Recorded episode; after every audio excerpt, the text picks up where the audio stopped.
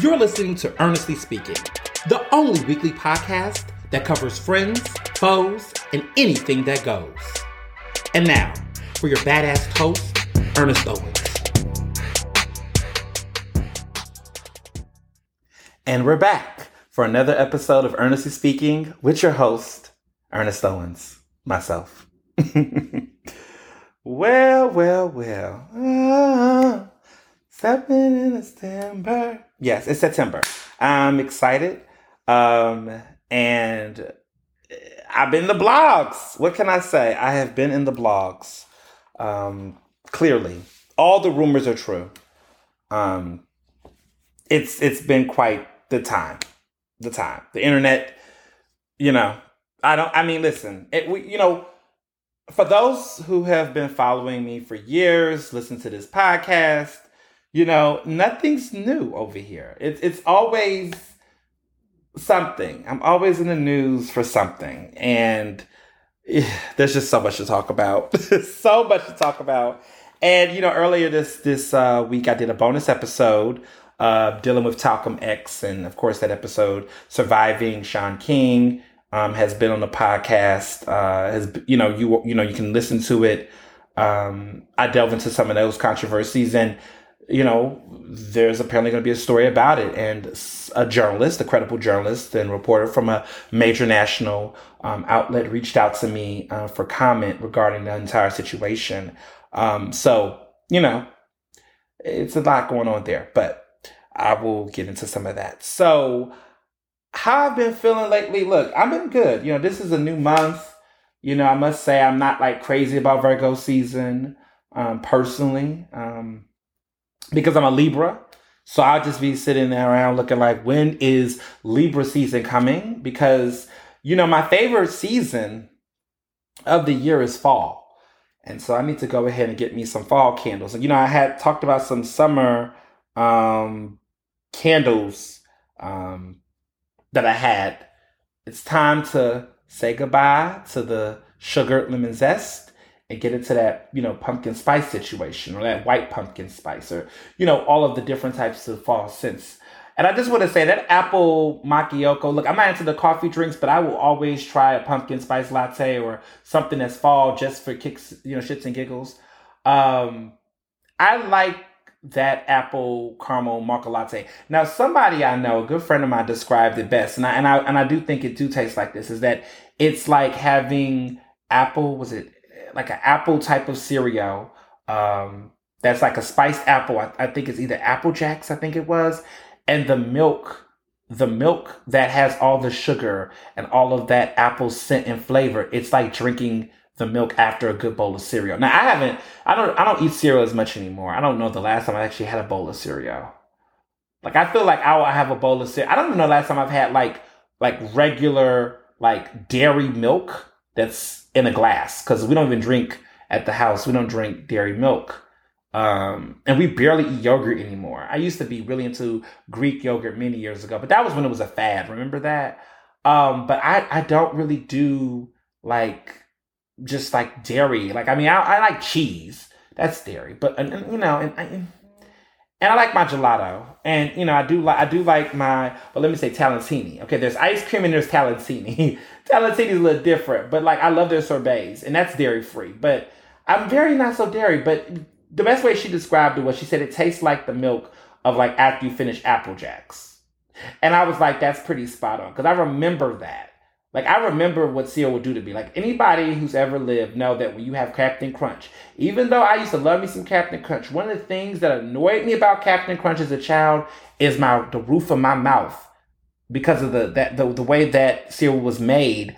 It would just cut at the the roof, the the the, the, small delicate tissue of my of my uh, the roof of my mouth, and I used to always remember having that experience every time I had it. I mean, it would quickly heal and get better quickly, but it would just be annoying. Um, but I think everybody would say, "What's your favorite cereal?"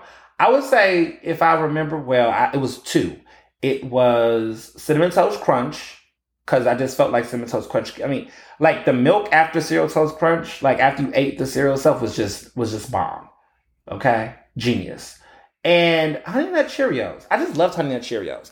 And I love a good Honey Nut Cheerios when I used to slice some bananas in there. Sometimes I used to do strawberries, but my mother used to get mad about strawberries because she would just be like, okay, these strawberries, you can't be playing with my strawberries. But the bananas, that was my thing. So, yes, those are my favorite cereals, but I don't really eat cereal anymore. Um, but every time I go to my mom's house, and I think I was talking about this like when I go home down south and see my folks, I know about, you know, I have younger brothers. So when I go home, there's always like fruit, snacks, and crap that I don't have at the house. And it's not that I can't get it, it's just that I just, in my mind, like I can't go through, like I don't buy loaves of bread. I don't even buy bread. Like I don't buy loaves of bread. I don't have any loaves of bread. I have no potato chips. Every blue moon, I will get like salt and vinegar chips. Like we are very like I don't know if the word is health nuts. Maybe we are food conscious. I don't know. We're, we're very particular about the the food that we buy in the house. Like we now, let's be clear, we order out and we do other stuff that is like we're not one of those team clean eating trying to force it down your throats, but we just are very big. I don't know. We just are mindful that if it's not here, we can't eat it. So we don't really have chips. Um, I don't do like i am not crazy about candy. Um, I like a good, like I said, I like some salt and vinegar chips, but I don't actually go crazy about um, potato chips and stuff like that. Um, what else? We don't have loaves of bread. We don't buy milk. We do almond milk. We do, you know, other types of milks. Uh, we're not really yogurt people. We we do buy our veggies fresh. We we are big fruit people. We buy lots of fruit. We definitely buy fresh veggies.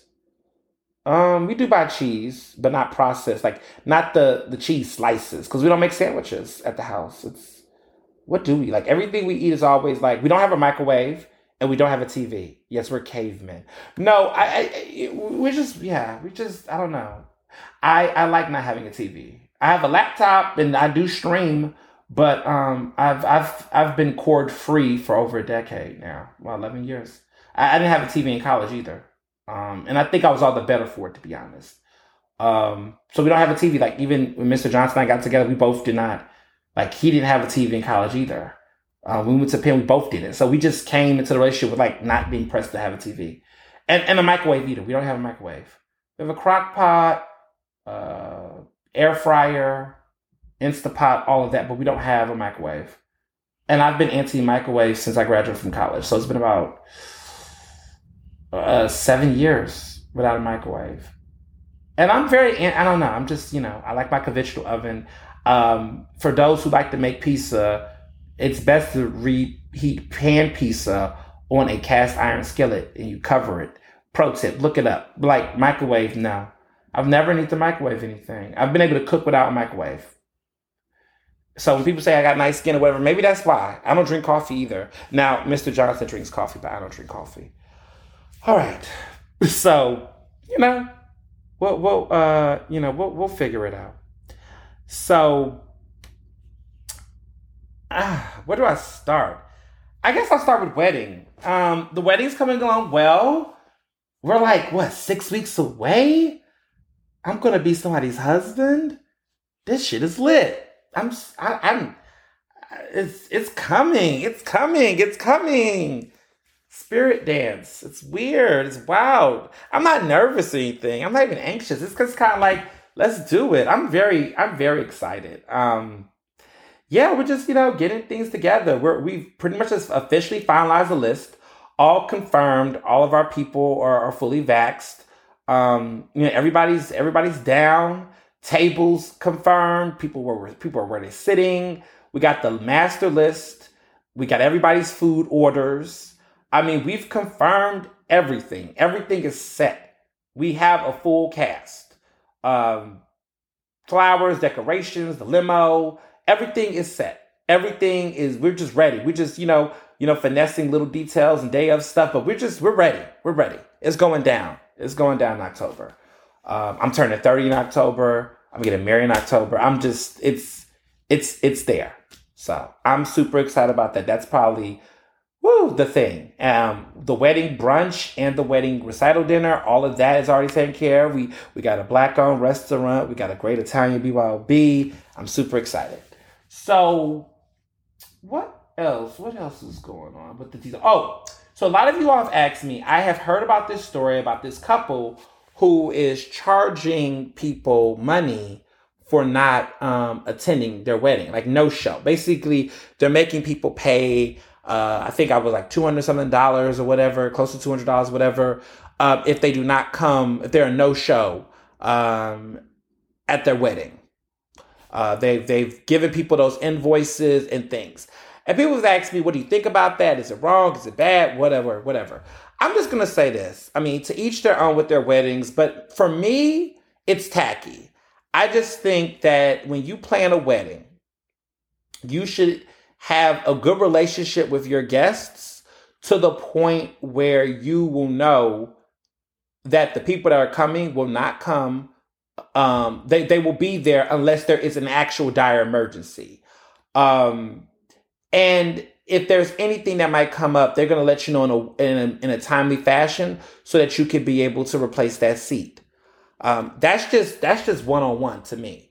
Um, I'm like six weeks out, and recently this week, uh, a friend of mine told me that their partner, who was supposed to come, couldn't come because they realized that they had misscheduled a wedding. The wedding is on the same date as our wedding, and so that person had to go to their best friend's wedding, um, and that was the, my one of my good friends' partner. Um, so of course they're coming to the wedding, but their significant other couldn't because they had got the, the scheduling dates wrong. So it was great that they told me this because then I was able to give a seat to someone else. So I was able to replace that seat. And woo, that was that was awesome that they were able to replace that seat. Um, I was happy about that. Uh, well, I was able to replace the seat. Like I was able to basically find the person. I found someone in my way. I have a waiting list of people that, in the event that something happens or whatever, they're on standby. Like a, they don't know. Let me be clear. They don't know they're on the waiting list, but I know they really want to come to the wedding. If that makes sense. And I must say that over the past several weeks, because there was the the vaccine mandate that we did and everything like that, there were people who had been telling me for months they really wanted to come and they were just like, oh, I wish I could. And I know I probably can't, but I love you anyway. And when they got that phone call from me that, hey, listen, I love you too. Can you actually come because there's actually a vacancy? They were super excited. So I just think it's a matter of let's making sure you communicate with your people. Like I said, we're keeping this wedding very tight. It's 100 people, but everybody that is coming to this wedding, they want to come. Like they are not treating this like it's like a oh if I come I come if I don't I don't something happened last minute and put put us in that kind of um situation. So let's just start off with just making sure that you actually invite people that you actually know, that you actually like, that actually like you and your partner, so that they value this enough to make it a point to come. We have made it a point also as a couple um, that we have done a lot of activities with the wedding party. I mean, we had the the wedding shower. We have had a lot of uh, couples dinners and hangouts and cookouts and all kind of things with a lot of our wedding folks. That so that when we come to the wedding, no one's like we haven't hung out in a long time. Like I don't want people to to feel like the first time they have seen us or have spoken to us would be our wedding.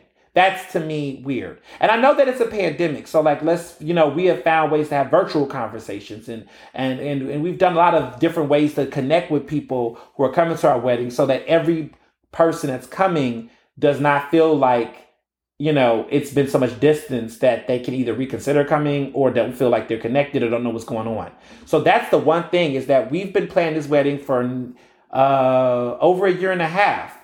And it's been a journey, as you all know, listening to the show because I always give an update. But it's been a journey because we've been able to take that time. So I guess a pro tip I will tell people with planning a wedding and really curating that wedding guest list is that everybody that you're inviting, you should from the time of your wedding, I mean from the time that you you know you you plan your wedding to the time in which the wedding happens, you should have made a point to see or communicate or have something of, of either a gathering or a celebration or something, some type of connection with these people refreshed in that time. And I am proud to say that every single person coming to my wedding, either myself or Mr. Johnson, us together as a, as a unit, has had an encounter, has hung out, or has done something with everyone in the wedding that's coming in some type of capacity. Like no one can say, I haven't heard from you, Ernest, because You know, I haven't heard. You know, sent you sent me the invitation. That's it. We haven't seen each other. We haven't had lunch. We haven't had brunch. We haven't done. We've done everything. So I think that is the way that we was able to, you know, see the investment and the interest of people coming and and things of that nature. What I would also add though is that listen, shit happens. So when you decide to pay for a wedding, you know, once you pay that bill, it's above you. It's a like at that point you just have to have faith and just hope that things come out a certain kind of way. And so if it, you know with my wedding, I would hope that we have 100% attendance. But listen, somebody could get sick, something could happen last minute, life happens. If two to three people, you know, end up not being a no show because something came up at the very last minute, look, it is what it is. That money already been paid. It's nothing to a boss. But I will say though, if I lost like 10 to 15 people didn't come to my wedding and it was like like right before i would feel some type of way but i don't think i i mean like i said i like i said everything i mean i I, I, I know my people, so I don't I don't predict that 15 people would not come at this point. I think with everything we've done, I don't think 15 people gonna pull out like 10% or 15% of wedding is not gonna show. I don't think that's going to happen. I know that's not going to happen. Could one to three percent, maybe, maybe, right? Like two to three people, maybe, but like fifteen something people, nah, I don't see that just happening. Um, and I'm gonna knock on this table right here. That's a wooden table. Okay, I I, I want to say that, and, we, and we're gonna follow up and see what happens. We're gonna see what happens. It's like a it's a moment, but I, I, I trust my wedding folks. I trust my wedding guests. You know what I'm saying? They might wow us. They might we might get 100% uh, um, you know uh, attendance. But I will say this though that if somebody does not come or couldn't come, I hope I knew within 48 hours because I best believe best believe I'm gonna make a phone call. It's gonna be somebody's lucky day. Cause there was people joking on my timeline on social that I, you know, people actually know, right? Let me be clear, no strangers, but they were like making jokes like, it was a it was a it was a, uh, a, a a meme of a woman who was like fully dressed like she was going to like the red carpet Oscars or something, but she was in her house watching TV. It, it so it was like that's me. They were saying about themselves. They're like that's me waiting to come and, and get that call. oh, you all crack me up. So well, you know, let's let's see, let's see. But I, I have faith. I have faith. And like I said, my point again is that I would not spend I would not, you know, charge people if they could not come. Because also, everybody who's coming to my wedding um, has either already have given a gift or plan to. And so I feel like let people make up for that quote unquote make up for it in exchange of a gift they're giving. Like most people who say something like, look, I can't come they're like, oh, but I want to know. Like I've had people who've already told me, you know, like two weeks ago, three weeks ago, that they couldn't come for you know different reasons that were personal. Um, that had nothing to do with us and our relationship, but just that they had something come up, or there was a travel thing, or a, a, a, a particular like professional thing they couldn't get out of. You know, things like that, and they were like. Oh, but but but best believe, you know, I got a gift for you. I have a plan. You know, they, they are very much so forthcoming and things. So like to me, if a person can't make your wedding, um, and they, you know, and they have class, right? They're going to find other means to, to, to, to show love and show support. And you don't want to hope that there was intentional. Now, I have talked to people. One of the things I've done with this wedding is that I've spoken to people who've been married. I've spoken to people who were married, emphasis on the were. And I've talked to people that are also in this journey of getting married. And I'm just learning different things from people about like just just learning about their wedding planning situations and moments and shockers and things. And, you know, a lot of times, though, some of those people told me how they were just annoyed that there were people who just didn't come. And they told me things like, like, for example, my wedding has no children except for my little brother who's 11. Everyone else is is 18 or older. Everybody else is 18 or older. It's a it's really a grown folks wedding, you know. Um, someone just said like no kids, like stick to that. They was like don't have kids come because when you have those plates, kids are wasteful. And I'm not no shade to kids, but like if you got a six year old and you got salmon or or uh, you know filet you know filet mignon on the table, you know kids are not gonna respect that. And I mean, just think about the wastefulness of spending and food and things and open bar, the bar doesn't go, oh, we're only to provide liquor. We're only to charge for 90 people when there's like 120 people there and they, they can't assess for kids. I mean, you just, it's just all kind of things that happen when you're trying to like think about catering and things. Also, too, you know, unless there's like a real significant reason why younger children should be there, um, you know, if you're adult and you want to, there's certain elements of conversation, music. So I just know this my wedding is a grown folks wedding. Like the music that will be played, you know, there will be lyrics and stuff. We we're not using censored versions. Um, I don't know what's going to be said in these wedding speeches by my wedding party, but I know that I told them to be as authentic as they would like. Hopefully, they do not. I mean, we're doing so. The fun fact is, we're going to do the speeches during the cocktail hour before the reception. So, you know, I always, someone also told me that, like, you know, people get the reception, they get a little drunk or whatever, and, and, and the stories go on too long. But, you know, you get in that cocktail hour before they have a real sip and they can have a nice little nibble of a snack and, and they're going to be in a more sober, emotional mind. So it's going to be immediately after the actual uh, ceremony. So I, I, got some little some little tricks. I don't want to tell too much of the details about how I'm doing this, how I'm doing the wedding. Uh, what what we both are planning to do on certain other things like he's got pro tips, I got pro tips, like, you know, but there's little things that we're doing to that we've learned from people. Like I actually enjoyed having conversations. Like Mr. Johnson came to me with something. We were just talking about different things about food and when to do this and and it's cool. Like I I really feel like if this gets executed really well, which I believe it will, I will definitely anybody that's getting married, anybody that's trying to do like a big wedding or something like that, please come to me. I feel like I could literally do a whole masterclass on it because, in spite of all of the stuff going on with the pandemic, I must say that we've been very blessed to be able to um, put this together in a way that has kind of ran pretty rather smoothly. I mean, there hasn't been any crazy hiccups or anything that's really disrupted everything. But that just, you know, you just have to have an execution plan and planning. You got to know what you're going to do. And I just have so many thoughts about it. Maybe I might, who knows, do a bonus episode about weddings. I don't know. Whatever the fans will listen to, like whatever you do. If you all really want to do a bonus episode, want me to do a bonus episode about just wedding planning, and this will probably be like, of course, after the wedding. Um, hit me up. Like, just be like, yo, like I think you should do an episode. If a lot of y'all are really feeling it or interested in it, I'll, I'll probably do something and just kind of like unpack about planning and things because i i do i've noticed a lot of people are getting that ring during the pandemic everybody everybody getting getting that ring during the pandemic. So, you know, I, I think, you know, it's going to be quite the experience. So, things that are not the experience. Um, you know, look, Texas is always going to be Texas. You know, that is my um, home state. I was, of course, born in Chicago, but I grew up in Houston, Texas. So, you know, it's always H Town. And of course, I'm in Philly. So let's be clear, Philly too. I love you. I love y'all both. Okay. Um, I spent my, my my childhood in Houston and I spent my adulthood in Philadelphia. Like I came to Philadelphia when I was 18 attending the University of Pennsylvania, as you all know, and I've stayed ever since. So it's been 11 years later and I'm still here.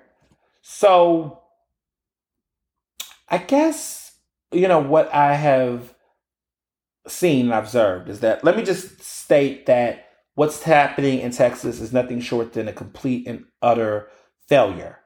Um, to try to reverse Roe versus Wade, to stop people from having abortion access is terrible. And I say people because sometimes a lot of the narrative is focused on reproductive rights for cishet women. But while cishet women might reflect a large number of people impacted, uh, we cannot ignore our non binary um, siblings. We cannot ignore our transgender siblings. Um, you know, this issue is a healthcare issue. This issue is a race issue. This issue is a class issue. This issue is an LGBTQIA issue. This issue is an American issue. It's a human rights crisis. And dictating what women and trans people and non binary people do with their bodies by legislation that is often predominantly cis het men it's a terror. It's a terror. It is a terror. It is it's an alarming situation and there's just no excuse. One of the things that uh, uh, has really um, annoyed me about this conversation is that in Texas, but other places, right? Texas will tell people that they can't, they want to stop mandates that can protect people, children in schools from getting a deadly virus, but then claim they want to, you know, restrict access to abortion to protect unborn children. But you're not invested in protecting actual children. And to be quite honest, you're stripping the agency on one's ability to make a decision that involves their body. How dare you, right? Because at the end of the day, you want to talk about vaccines and people having the decision to choose to get a vaccine or not because of their bodies.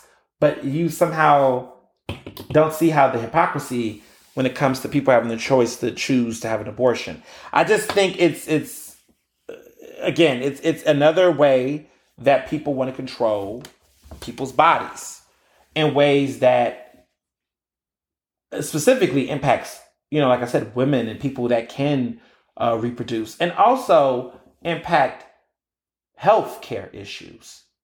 You know, the because we know, or we maybe we don't know that there were women and others many decades ago that were trying to have, you know, not trying to have a child, and was going and undergoing very fatal um,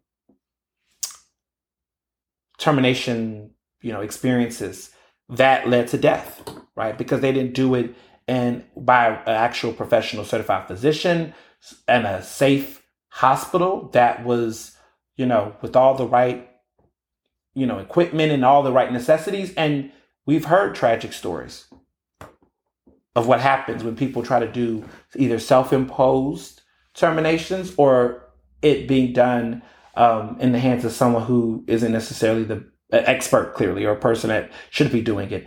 And so the fear can be that if the, if if Texas, which has now officially made it six weeks, and let's be clear, it's not six weeks when you identify as pregnant. It's six weeks whenever your period stops, which means that it could be upwards of as soon as two weeks of actual public pregnancy, where you have probably a two week window I mean, it's that serious. And people don't understand, like, just, it's a lot.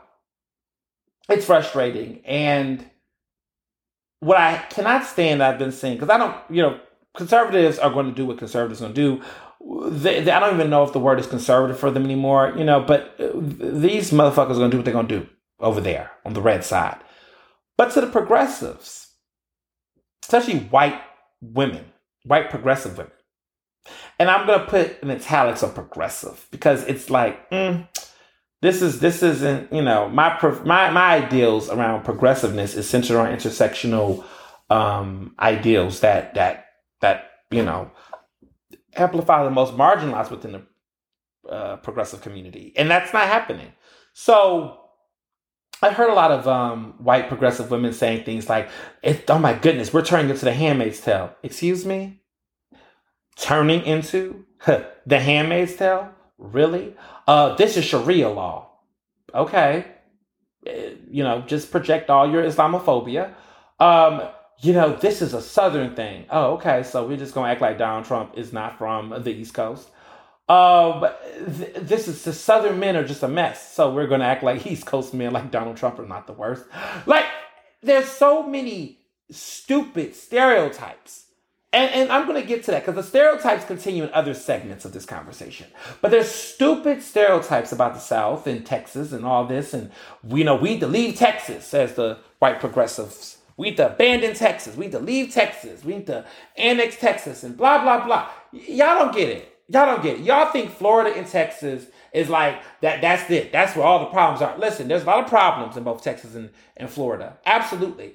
But, uh, yeah, huh you don't even know how to talk about the South. Because I will tell you that if you pay attention, Mississippi is has been doing shit, but y'all don't even know about Mississippi. Y'all don't even look at Mississippi. Y'all not really paying attention to what goes down in Louisiana when it's not hurricanes, right? Y- y'all are not actually looking at Arkansas, right? People sleep Arkansas. Like I grew up also in Arkansas. Like my grandma, uh, my great grandfather you know, folks lived in Marianna, Arkansas, a small, small, small town. Okay, there was so small there was no McDonald's or Walmart. Okay, I used to spend my summers there when I was a child. Marianna, okay, Arkansas. You want to talk about those states? Okay, y'all want to just keep on talking about Florida and Texas. Anybody who grew up in the South knows that what goes down in Mississippi and Alabama, it trickles down to parts. Now Texas get a lot of get a lot of smoke because it is a big ass state, right? And they do show they ass more. But don't sleep on the subtleties of the bigoted laws, okay, that happen in these other southern states. But again,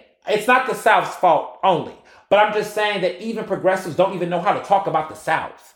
Eastern, okay, northern progressives don't know how to talk about the South, right? They don't even know how to talk about the South. And as someone who grew up in the South, it's like, what y'all y'all so dumb. I, I like when, when I was growing up, like my my family moved to Huntsville, Alabama. And I've been to Huntsville, Alabama a couple of times. I was in college at that point. Maumelle, Arkansas, Little Rock, Arkansas, Maumelle, all that. Okay. Houston, of course. You know, I've, I've been around the South. You know? And I just I just laugh when they talk about Texas as if Texas is just like this rebellious southern um, state that is just just the, the the horrors of all, and Florida too. It's just like nah, y'all just looking at Greg Abbott, and I get it, Ron DeSantis. I, I get the truth. That's the thing about those type of states like Texas. Texas got governors um, that are big and, and, and, high profile. So whenever Texas do something, you know, you know what they say, everything's big in Texas. It's always going to be a big deal. But but these this this type of stuff was already being talked about through these other southern states. This was already happening uh, in, in, whispers, but nobody pays attention to Mississippi. No one pays attention to Alabama. No one gives a fuck about the South. And clearly, the South has something to say. Fun fact if you know where that came from, where that quote came from. Another famous person from a southern state called Georgia. Andre 3000, he said at the Source Awards back in the 90s when people were sleeping on Southern rap and sleeping on Outkast and their, you know, album turned 25 years old this year. Um, my favorite like group, I love Outkast. I love Outkast. Um, but like he said this quote, the South has something to say when they wanted the Source Awards because the Source Awards was very much, you know, uh, heavy East Coast, right? New York rap and, and, that kind of street rap. And there was a little bit of West Coast. Of course, there was the West Coast interest too, but the South always got slept on. And so when Outkast uh, won um, the Source Award, people were shocked because that was like, wait, Southern rap is making a big deal. Like people talk about Southern rap in the 2000s, but like Outkast was a part of that that early push to get people looking at Atlanta, and that's how Atlanta became, I think, a big, huge Southern, you know, hip hop power weight in the rap game. And then of course Houston has something to say too, Swishahouse, you know, Bun B, everybody else. And then of course, you know, you know, other states follow. But that's that's a whole other conversation. But that's the point. People always sleep on the South. And I think with what's happening right now in this conversation, progressives that are saying abandon Texas, this reminds me of when the conversation was we need to leave, you know, the South, the red states um, in 2016 when Trump had won the election, people just said we need to just run and leave because our rights were going to be taken away. Well, at the time, I lived in Pennsylvania, which was a red state, and I wasn't leaving Philly for shit. But there was a lot of people who who pushed that narrative, and the problem is that that's exactly why you you you have these issues with the states because I'm trying to well, I know there are progressives that lives in red states. We know, right? But simply leaving First of all, can first of all, let me let me back up. Can everybody even can, can people even afford to leave? Have you ever thought about the reality that people actually cannot necessarily just up and leave and relocate? Such a privileged thought. Just, you know, years of history. There are black people in Texas and Houston, okay, that has spent years, rich family history in the deep south. You think they could just abort mission and leave. You know, it was easy for me to leave Houston because my family roots is in Illinois. And I had family roots actually in Marion, Arkansas. So both of my, my great grandparents, they lived in, my grandmother was born in Marion, Arkansas, moved to Chicago. My grandfather, both of them are now deceased, was from Mississippi and then made his roots to Chicago. And then uh, my father, that was on my mother's side. My father's side, who he's deceased, uh, his whole family's from Chicago. So, you know, there was an interesting Southern, you know, Mason Dixon line thing from Chicago to get to there. But for me, you know, it was easy for me to leave Houston uh, because it wasn't that deep of family roots. But but but there are people who I know. My best friend, whose family they had grown up in Houston in the South, and when he made that leap to Houston, I mean to Philadelphia, You know, family didn't leave either. You know, family didn't never. His family doesn't want to leave Texas. You know, they don't. They they love they love their way of life. It's not perfect, clearly, but they've made that their home for years and years and years. And so when I hear people, you know, act like the answer is just everybody leave, it's a very privileged thought. And that's not going to actually solve the solution. The solution is that we fight back. And as much as Texas has sucked lately, you know, I always think about, you know, that Senate race between Ted Cruz and Beto, um, you know, how close we were. And when I look at the presidential race, and granted, Texas was still red, there was there was a lot of improvements compared to where we were, you know, four years ago. And so I think, you know, it's going to take some time. But also, what needs to happen from quote unquote progressives is that they need to be getting their asses out there and engaging those areas. There is potential. Look what happened to Georgia. Okay, look what happened to Georgia. That's all I got to say. I think that Georgia is ripe for a Democratic governor. We already got the Senate. We could probably get the governorship in Georgia. So, again, we didn't think that was possible. You got black mayors in Birmingham. I mean, we can do these things. It's just going to require people to stop pushing these tired ass tropes about the South and Southern people and, and, and this fucking middle America shit and chocolate shit. Like, we just got to stop all of that shit. We really do. Progressives. We, we really do. Because otherwise, what's going to keep happening is that you're going to keep seeing this segregation that's not going to move. And, and, and, I'm not and, and I'm not saying it's all about voting because voting is important, but it's also just the way that we think and talk about these areas and also understand the, the, the threat. For starters, we have to acknowledge that Mitch McConnell, you know, is doing what he do because of the fact that he recognizes political. Now, you know, my previous, the very beginning of my podcast this season, I talked a lot about Mitch McConnell I talked a lot about how Mitch McConnell, um, you know, in many ways, Mitch McConnell was was a Satan. he was.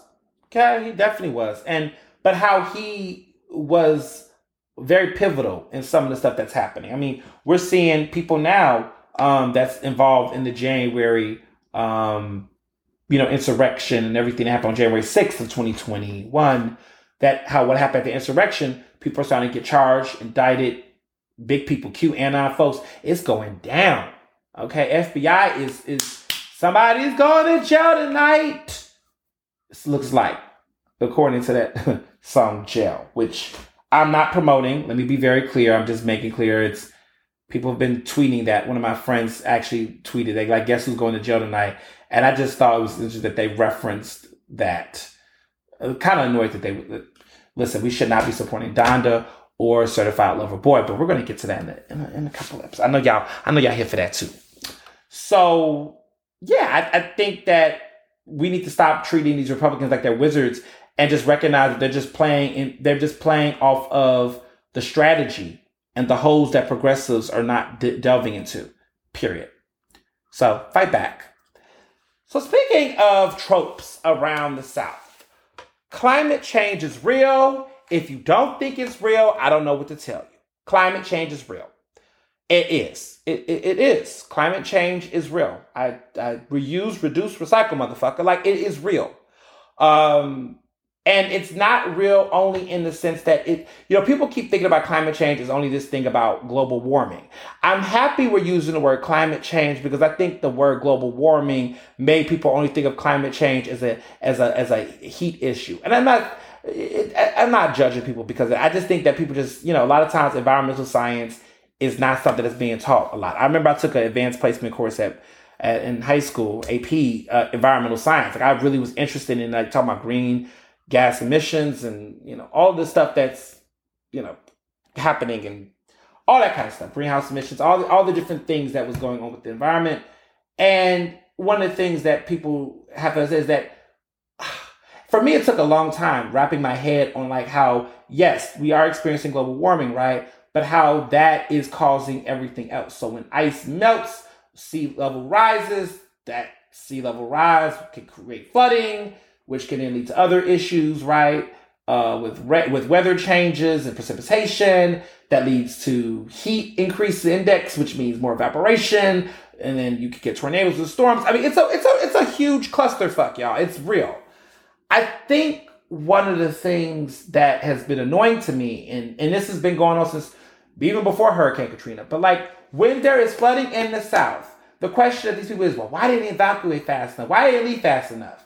Well, the answer is because shit is real and shit is is not as fast. And I remember, you know, hearing about hurricanes and things like that and like seeing some of the stuff that was going on. This is like I grew up when Hurricane Katrina happened. And I remember when a lot of uh, New Orleans uh, residents came to Houston to live because they had to evacuate. And I remember all of the stereotypes and questions about, well, they could have just left or something like that. All this shit. Not realizing that some of these communities were economically disenfranchised in positions where they didn't have emergency funds or resources. They didn't have ways to border up their homes. Like there was none of that type of support because people don't wake up thinking there's going to be this big old hurricane that's going to come and, and just and just devastate their lives. Like people are not prepared for that. And I, I'm going to throw some shade here. Right now, we're in the middle of a pan fucking demic that is killing tons of people. Right, over 600,000 people have died in the United States from COVID. And one could argue, why can't they just get vaccinated, right? right, right. That as, we're in the middle of an emergency, and there are people that are still questioning now FDA approved vaccine that could save their life, and they're still not getting it, even though there's plenty of time left, and there's still time and opportunity to get it before you're in a position where you have to be hospitalized, right? But there are people that's reluctant to get it. And so when I see people have this quick sense of judgment of why this person is leaving, why this, that, and the third, it's like, well, what you doing right now in the middle of this pandemic? How are you living this pandemic? Are you keeping a mask on? Are you still social distancing? Are you washing your hands? Are you, you know, changing your lifestyle so that you can protect yourself from this deadly virus and these fucking variants? Are you doing that? Oh, okay, I thought so. So you get a lot of people who are so hell bent on judging, judging, judging and they're not taking the time. You know what I'm talking about in accordance to weather and things. They're not. They're not thinking. So when I saw what happened on the East Coast, okay, because Hurricane Ida was not playing.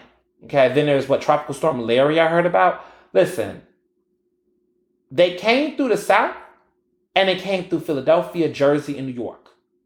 Now, as a Philadelphian now, I saw Schuylkill flooded and the Schuylkill flooded I 76 in Philadelphia. Like these are huge, huge highways in our city, completely flooded, totally flooded, like to the point where you can drive over uh, the bridge and everything, and you can see it like it's a huge bunch of water. Where before that water, it was supposed to be a street. So in my mind, I'm wondering to myself, when this water eventually goes down, how we feel about driving through.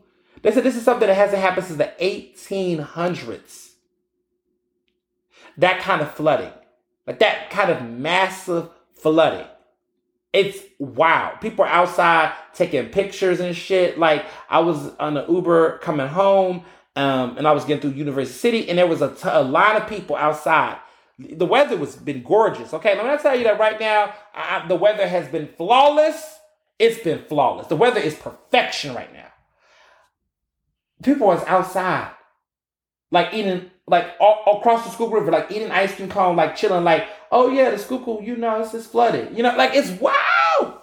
It's wild. I just, I can't describe it. Um. But while that is getting done, there are people that live on a parkway that are having to relocate and things. There's people in Manayunk who's actually saw some major flooding. Um, you know, fortunately for over here where I stay, I live around, you know, I live in West Philly University area. You know, I haven't had any flooding. Um, I didn't have any of those experiences. My neighborhood is pretty much dry. Um, very grateful for that. Uh, but in Jersey, there's like footage of houses completely devastated, you know, and, and families just completely, you know, you know, try to piece their life together. And in New York, I think the last time I looked, there was reported eight people died. Maybe there's more now, but it was around eight people that have died on, on this in this area. But like in New York, not not in Philadelphia, but like in New York and whatnot. In New York, I mean, there's there's subways completely flooded. Like it looks like the best way to describe it was like Titanic. Remember where you saw like water just coming down the runway on Titanic? That's exactly what it was like. Uh, watching some of those videos. There was a video with a, a big old rat that was swimming and he was looking like an otter in the water. And I thought it was a, I thought it was an otter in the pond, like in a pond. And I was like, oh shit, that is a subway. That's well, actually that was someone's basement. And it was like a big old rat just, you know, canoeing his body through. Ah! Just to tell, it just it freaked me out. I, I can't believe I'm describing it right now. I was freaked out. I was like, oh my god. So my question was, New Yorkers didn't leave. Okay, they just tried to weather it through, and no one was asking them, the, why didn't they evacuate? Why didn't they leave? The the point is is that the way that we talk about the South, the way that we describe Southerners and how they interact with weather, how they vote, how they do things, we don't keep that same energy here on the East Coast. I'm just saying. Last time I checked, Andrew Cuomo was a Democrat that was leaving because of sexual harassment issues. Just saying in my city of Philadelphia, we didn't have more. We we are democratically led and ran, and we done seen plenty of our own people get indicted. Progressive. So let's stop be playing the point the fingers game. I get that people are upset about the legislators and the laws, but the sad part is that we keep losing people that that are disgraceful based on their own improprieties with money and other shit that got nothing to do with their legislation, and we're losing people that are on the right side, legis- legislation wise, but suck when it comes to actual moral morality. I just, what, what are we doing? Just, I can't. So, you know, people are criticizing Kenney, uh, Mayor Jim Kenney, who is still going on with Made in America, was talking about how Jay Z, Beyonce, the Beebs will be there. And I'm like, well, because, you know, Beyonce is turning 40 this year, this month in September. She's 40. She's a Virgo. She's turning 40. The big 4 0. I know I'm getting old because I remember Beyonce turning 30 and now album 4 came out 10 years ago. And now we're both turning different milestones. She's turning, so my milestones galore. My mom turned 50 this month. I mean, not this month, this year. She's a Capricorn. Beyonce turned, is turning 40 this month, and I'm turning 30 next month. Woo! All the milestones in the, you know, all, all the milestones. So, yeah, climate change, like, y'all just take it. We need legislation. We need laws. I want us to talk about this not only when there's crisis. I want us to make i wish climate change was a part of the conversation. And i mean maybe it just takes people like me talking about climate change more using my platform to talk about it more. I don't you know think i talk about uh, climate change enough. And I, clearly that needs to be something that i want to do in my own space around my friends.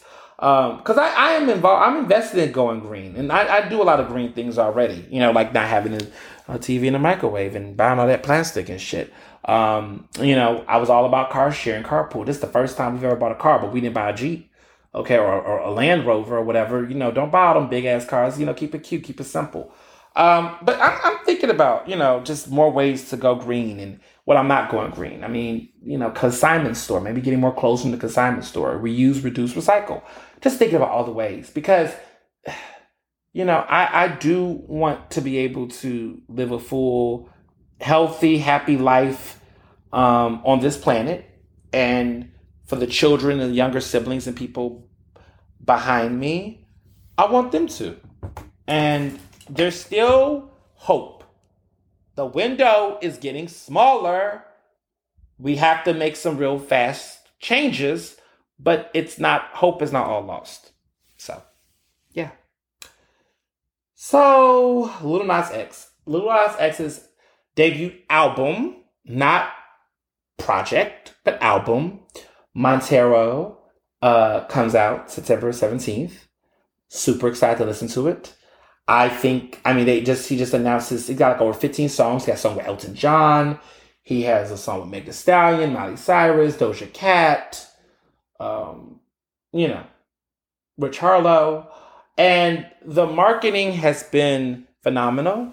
Uh, Lil Nas X just finds new ways to shock, to troll his haters, to tell his haters that you're not going to silence me because we need some. Like, Lil Nas X is a revelation. It's, he's a dream to so many queer people like myself, black queer people like myself, just queer artists in general. Like, I don't even know any, like, that many white queer artists that has had the type of outspokenness that Lil Nas X has had. I mean, you know, there was Boy George, George Michael, I think, you know, Adam Lambert. We can never forget Adam Lambert. I love me some Adam Lambert. I love his music. Um, you know, Elton John. You know, you've had a couple, right?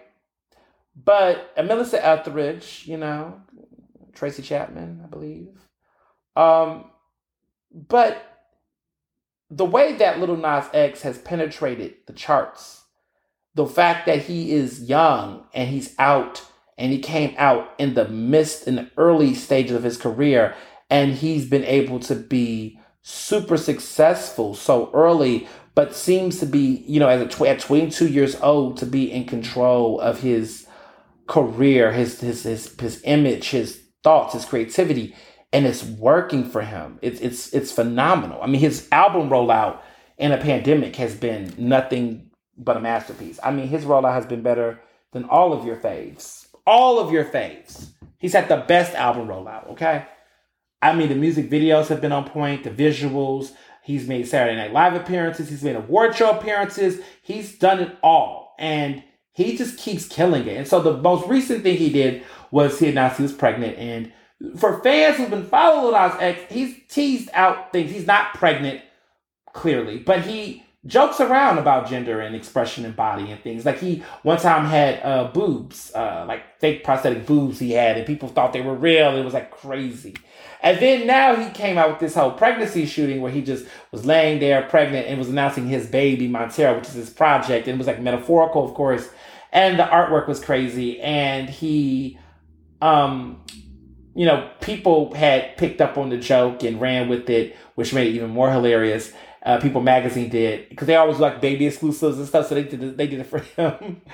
and then they also um, Maury was like, "You are you are the father," and I was just like, "Wow, Maury Povich." Which fun fact, Maury Povich is probably my favorite Penn alum. So Maury Povich went to the University of Pennsylvania. And people always ask who's your favorite Penn alum or whatever? Because there's like John Legend and Tory Burch and Elon Musk and Donald Trump, know, right? And then you have people like Maury Povich. So I always like, I always say Maury. And they're like, what? Maury went to? I'm like, yeah, he did. Annenberg School of Communication. That's why I studied communication, got my bachelor's. Um, but yeah, he's a Penn alum. And I met Maury at Penn. And I got a picture with him. And I got him to tell me I'm not the father. And I did the huge shock dance. Like, oh my God, oh my God. Like, I would just do like the whole shock dance. Um, yeah, so I, I met Maury uh, fun fact. And, and so I, I will tell people that story every time. Like I have met the man himself. So that was a fun story. Very cool. Just just a cool moment. But yeah, when I see Maury, Maury was on Twitter and um, the results are in.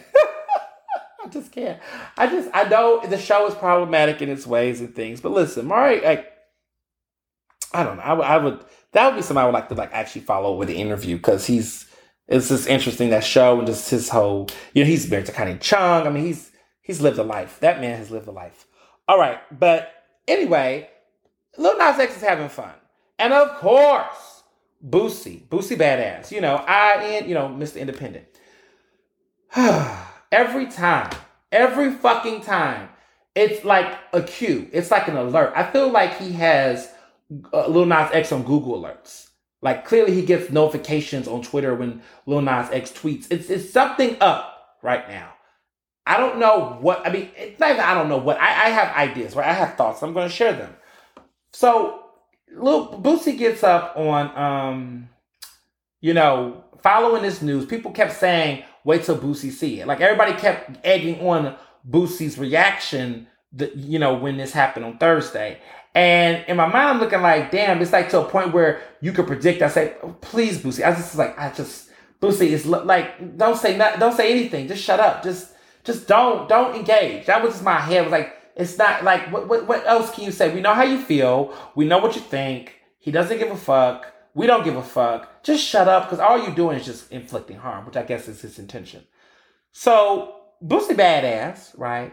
Uh, gets on at like around six in the morning, five or thirty a.m., depending on what, what, what, your area code, zip code, whatever your your time your time zone is, and gets his ass up there and starts on Twitter and talking about, you know, he he gets the sense that Lil Nas X is going to give, you know, basically fellatio to one of his backup dances, um, whatever, hashtag protect. Like he puts out this homoerotic fantasy about Lil Nas X. I'm just sitting here looking like, what? What? What?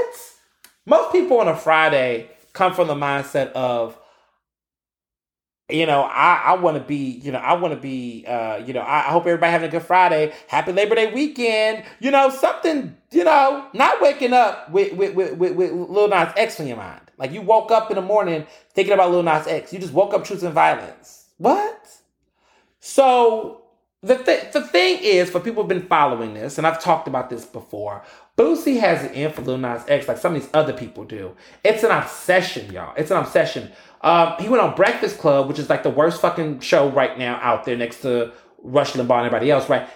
He was on there as a guest where Angela Yee, Charlamagne the God, DJ Envy was trying to have this dialogue with him about his homophobic past while trying to also give him a scapegoat for why he might be the way he is. And, and, and of course, gays like me was looking like, nah, that's not how that motherfucking shit works. But you know, they decide to try to create this, this, this, you know, try to unpack him and and talk like like they give a, they facilitate conversations about homophobia that are unsafe, un, un, uninformed, ignorant, and does more harm than good. It's like watching a bunch of straight people have a conversation about who you are and your identity with a person that wants to do everything in their power to demolish and destroy your identity for an entire world stage of people that can chime in and not have the right information or facts. They don't point to resources. They don't tell people, oh, you know what, actually, Boosie, that's wrong. Uh, but actually, Boosie, you should have come on the show because we know you're not going to learn from us because Boosie went on that fucking show. And then what does Boosie do now, right? So it's like this man is threatening to, to beat the shit out of him or beat his ass and things like that. You know, he's he's done a lot. He every time Lil Nas X breathes, this motherfucker has something to say. And it's just like, leave this man alone. Leave him alone. Boosie is, I believe, 38 years old. Who'll be, you know, he's 38. Lil Nas X is 22. Why are you bothering him? Why are you bothered? What happened to turn your TV the fuck off? What happened to just look the other way? What happened to ignore something that you don't see it for? You know, like why are you coming at this man? And the way that he is, it's sexual harassment. Let's just let's just call it for what it is. It's sexual harassment. He is literally sexually harassing um Lil Nas X. He is. Like you're at this point publicly trying to intimidate this man's sexuality with sex. This is sexual harassment. Like he's literally targeting him in an unwarranted way. Lil Nas X does not want Lil Boosie or whatever to be talking to him. He's not giving him any type of interest. And this man is coming at him in many ways sexually. It's sexual harassment. It is. And as somebody who is also black and queer, who have dealt with cishet men like Boosie, that, you know, say they are cishet. I know what this is. I've seen it. I've seen it. I've experienced it. I've lived it. And many people like that are queer men, like me, specific black queer men, we have seen it where we are in environments where we are just doing us. Okay? And let me be very clear to the people out here who are so dumb to say things like, well, Lil Nas X is, is, is bringing it on himself. Lil Nas X keep doing this, doing that. Let me tell you something. Whether you, see, this is you, you respectable motherfuckers. Let me tell y'all something. Whether we are like living our truth out loud with a thousand rainbows and music videos of us kissing other men on stage or doing things like that, whether we are as sexually, you know, liberated as Lil Nas X or whether we are, are quote unquote prudes and chilling, it doesn't matter. Um, it doesn't matter because they will still target us. I remember when I was younger, and I was definitely not, you know, as outwardly queer or expressive as I am today. And I remember younger boys when I was younger, like teasing me or, or, or, talking about me or just pressed about trying to figure out if I was gay or quote unquote gay why. And just pressing, pressing, pressing, even though I wasn't necessarily talking to them or engaging with them in any type of way that was disgusting or about my sexual orientation. And you know this. We know this. We see people at jobs and work, right? Where there are people living their lives, mind their business, and there's got to be a dude somewhere at the job that's like, hey, that dude look funny. You think he's funny? It's like, why do you care? Because that dude clearly isn't is ambiguous enough to you that you don't even know for a fact, but you just feel like you have to know. Why? Do you want him? Do you do you are you are you curious? Like, what the fuck? Why, why does it matter? I can't tell you how many times I've had straight people who I'm not friends with that I don't fuck with at all that will come to me and ask me if someone else is gay or if someone else is, you know, might be questioning why. And I, you know, I used to when I was, you know, younger would think, oh, this was like a, a legitimate question, but then you get to a point where it's like, wait a minute, you're asking that to potentially cause harm, to to, to potentially do what? What are you going to do with that information? Why do you want to know? Right? You know, and, and I, I used to push back and say, why, you want his number? And people laugh because I'm just like, why do you care? And why do we accept that? And there's people in our community. I'm talking to queer people in our community that are pick where they think that by aligning themselves with with with homophobic, toxic ass straight people, that they think that somehow they're gonna get some level of respect because they're not out here with their ass out, quote unquote. But let me tell you something: whether you have your ass out or your ass clo- covered, they're still coming for us. Our respectability will not save us because even as black people, as just black people, without sexual orientation in the conversation, we know that whether we are in a suit and a tie, we're going to get fucked with because we're black. Whether we're in a do rag or, or, or, Timberland boots, we're still going to get fucked over because we're black. Like it doesn't matter to a racist the same way it doesn't matter to a homophobe. A homophobe does not care whether Ernest Owens has two degrees and has never showed their ass all out uh, in the streets versus whether Ernest decides to do it. They don't care. I get called, I'm in a full fucking suit with a tie and a suit on, on my Instagram, Twitter, uh, Abby's, right? And giving you clean cut haircut, you know, not all of the things that are quote unquote passing or respectable. And because I speak out and speak up in the same ways that Lil Nas X do without necessarily being hypersexual, which is his right and he's free to do it. It's, you know, I'm my own person. Like I do my own thing. I'm not judging. I want everybody to be safe and expressive how they want to be. I still get targeted based on my sexual orientation. I still get people that anytime they insult me, they can't call me dumb. They can't call me stupid, right? They can't call me ugly, right? They can't call me any of those things, but they will go after my sexual orientation. They will target me in that kind of way. And I think that says a lot about Lil Nas X, right? Because Lil Nas X you know, he's got a successful career. He's got talent. He he looks good. He's confident. The only thing they're coming at Lil Nas X about is his sexuality. They can't even like, like I don't even see conversations like critiques about Lil Nas X like Lil, X, Lil Nas X's music could use some improvement. He needs to evolve as an artist. He needs to blah blah blah. No one's talking about his creativity or coming at his artistry or his rap or any of those things. All they're doing is coming at his sexual orientation. And that's what it feels like to be a black queer man in America or in society, right? Is that you could have all of the things. You could check off all the boxes. But the one thing they're going to be fixated on is this is your sexuality. Whether you put it out there, quote unquote, or you don't. I'm telling you, it, it doesn't matter to a bigot. And I just want straight people, queer people, I want everybody to understand that. Like, we got to stop thinking that there are ways that we can reduce our harm from bigots. We can't. The same way you talk about women. Women, whether a woman wears a short skirt or a long skirt, that does not give her the right to be sexually harassed or raped or anything like that.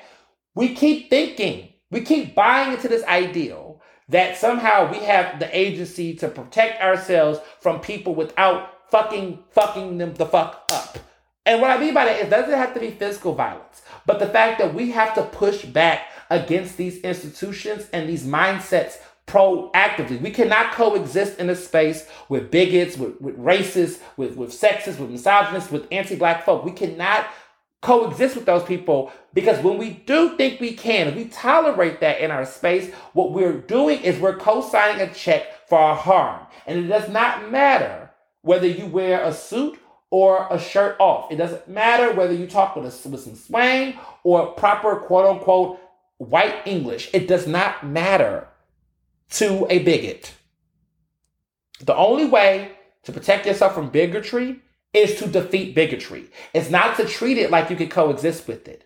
And people like the Breakfast Club will like to think that this is a difference of opinion. But for people like me who have seen and have known black trans women who have been murdered, who have known queer people who have been also murdered and attacked and harassed and bullied, who have committed suicide and have done other things of that type of harm. This is a matter of life or death. This is not a matter of opinion. And only privileged people can treat these issues like it's a matter of opinion or viewpoint rather than life and death. So leave him the fuck alone. And fuck Boosie. So, Drake. Drake, Drake, Drake. I, I have so many things to say. This is the prime talk of the podcast. No, Drake, Drake, Drake. Delusional Drake. Delusional on so many fronts. Delusional Drake. I I I have thoughts. And like Meryl Streep said in Doubts, I have doubts. I have thoughts about what the fuck is going on right now with Drake. Because as you all know, I've been in the I've been in the tabloids, I've been in the press, I've been in the blogs, everybody's coming, talking to me, you know, the Twitter is going off. I'm in the shade room for a second time this week. Um, you know, I'm in all the different, you know, blogs are talking, you know, and ah it's always fun. Funny. Um, let me just say that. It's always funny. Um so what did I start with Drake? Because I got it, I got it. You know, I've been thinking about this all day. So Drake is right now arguably the most high profile commercial rapper of our time. I didn't say he's the GOAT. I didn't say he's the greatest of all time. I think that would arguably go to Jay Z. Jay Z isn't really doing music as much.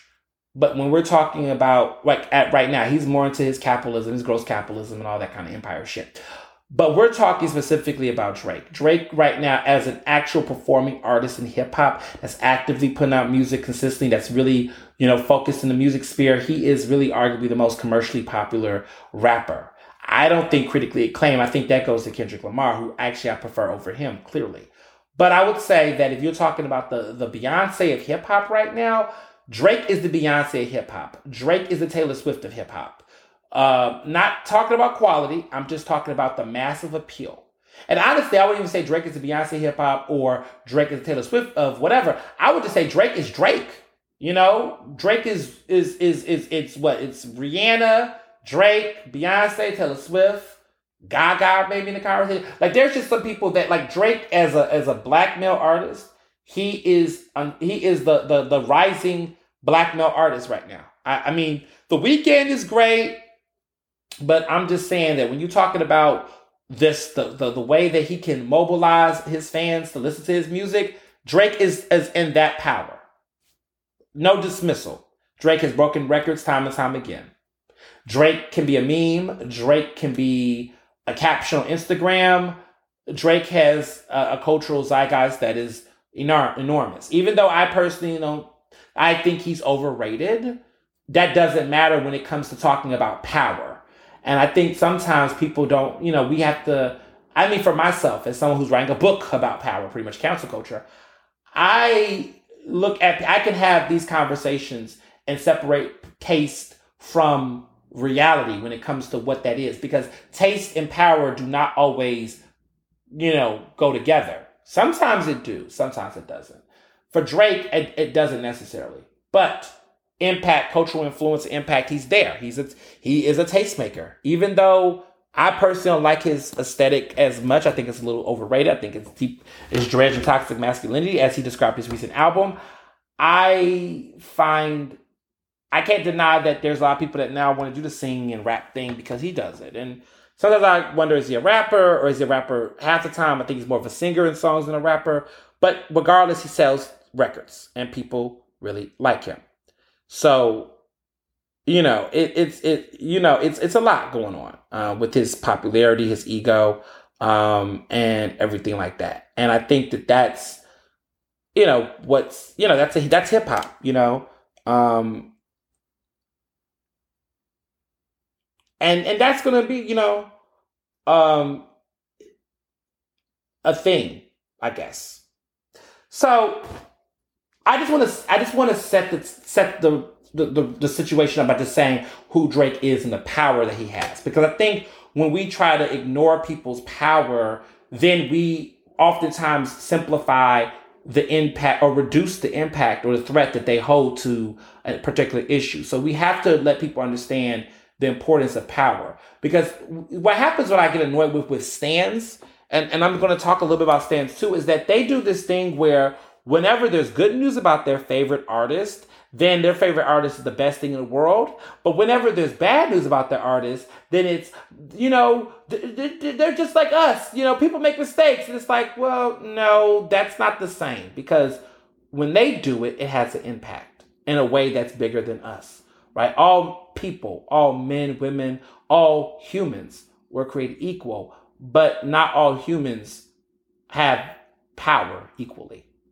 And so when you have power, there's responsibility.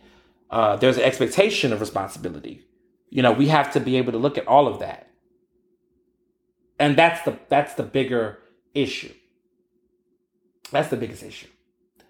So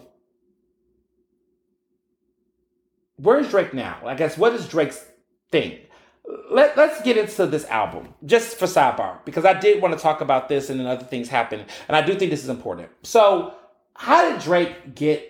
Why is Drake's album a big deal? What do we think is going to happen on the charts? What What do we know about this new album? Drake's new album is called Certified Lover Boy. The album is has been a long anticipated album. It's one of the biggest.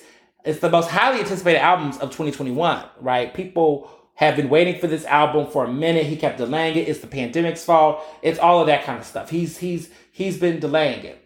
Uh, this follows all, off after Scorpion, which was a big, big, big major uh, album. Had two major, big, well, multiple number ones, I think, but you know, had lots of uh, buzz, chart toppers, got nominated for album of the year.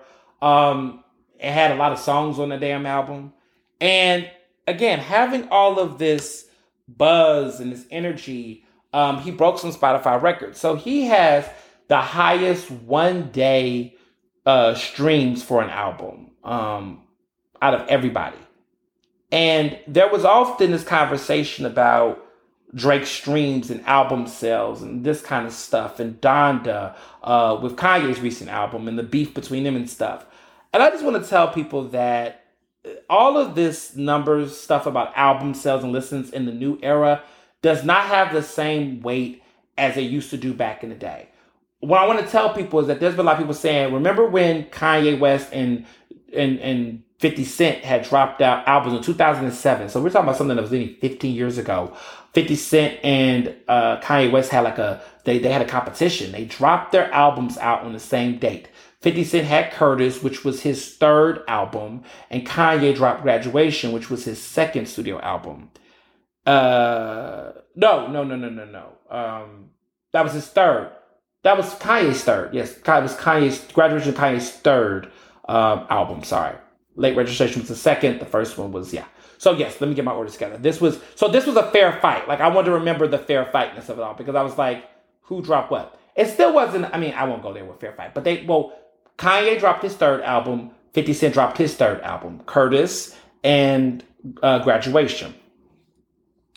So when this album came out, um, there was a college dropout, there was late registration, there was graduation. 50 Cent had Get Rich or Die Trying. Um, he had The Massacre, and then he had Curtis. So they both dropped their third studio albums against each other in 2007.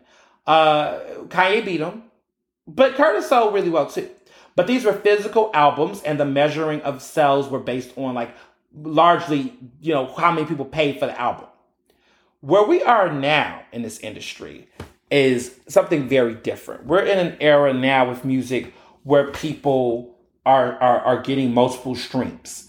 Um, streaming has manipulated albums, and you know, it's been a lot of stuff going on with the albums, and it's a lot of it has to do with stream manipulation. So let's just let me just bring this all the way back. So in 2000 and uh, a couple years ago. Basically, these subscriptions, right? The, you know, uh, Google Play, um, which is what I'm a big. I'm a big fan of YouTube Red. Now it's no longer Google Play; it's YouTube Red. So I don't use Apple Music. I'm not crazy about Apple Music in that kind of way. I mean, I appreciate Apple Podcasts. Thank y'all for listening, but I don't really get into like I don't have a Google Music subscription, or I'm sorry, Apple Music subscription.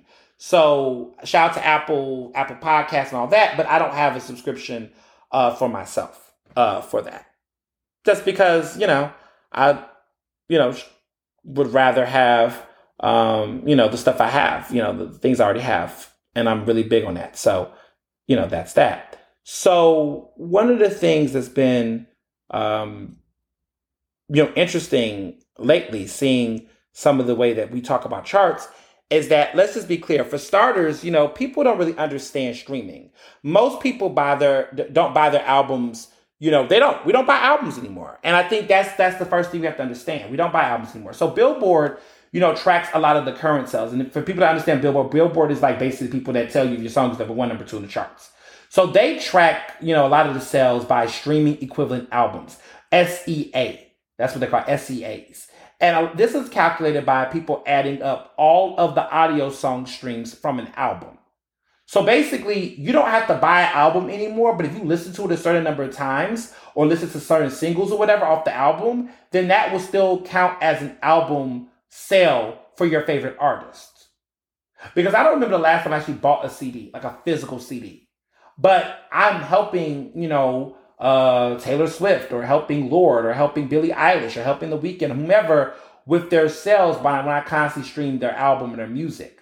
So, um, according to chart data, premium streaming totals are divided by uh, about close to 1,300 streams and free streaming totals are divided by 3,800. So basically, if you stream an album that you bought, like premium streaming totals, like if you bought uh, an album and you streamed it, it's divided by 1,300.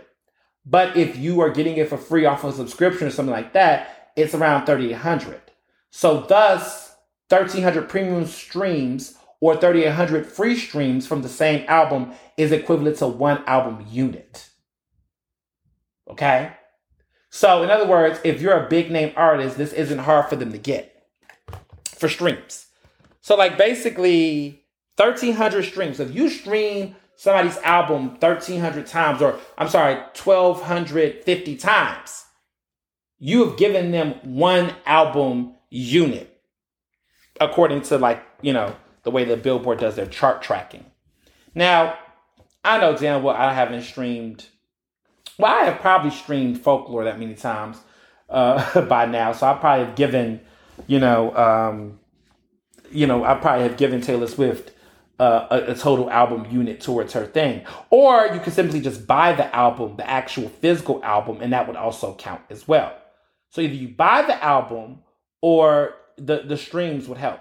So there's often ways. So the free streams are things like YouTube. So if you YouTube, if, if you're a fan, you stream. But if you see that the if you buy the album stream or you do something premium with it or subscription or something like that's paid, it, it, it helps the artist. So let me be clear about this. What has made this all the more slick is how this has changed the way artists make music. A lot of them are making their albums with shorter length songs, but with more tracks so they can get the fans to stream more. Because again, the more tracks an album have, the more possible streams. The shorter the length of the track, the easier to stream.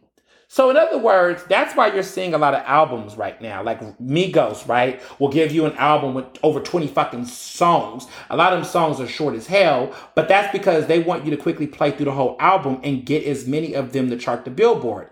And in the Billboard, that, let's say the Billboard Hot 100, which also then grants them even higher placement on Billboard 200. So let me explain the manipulation there. So with the Billboard Hot 100, that tracks only singles, like just individual singles.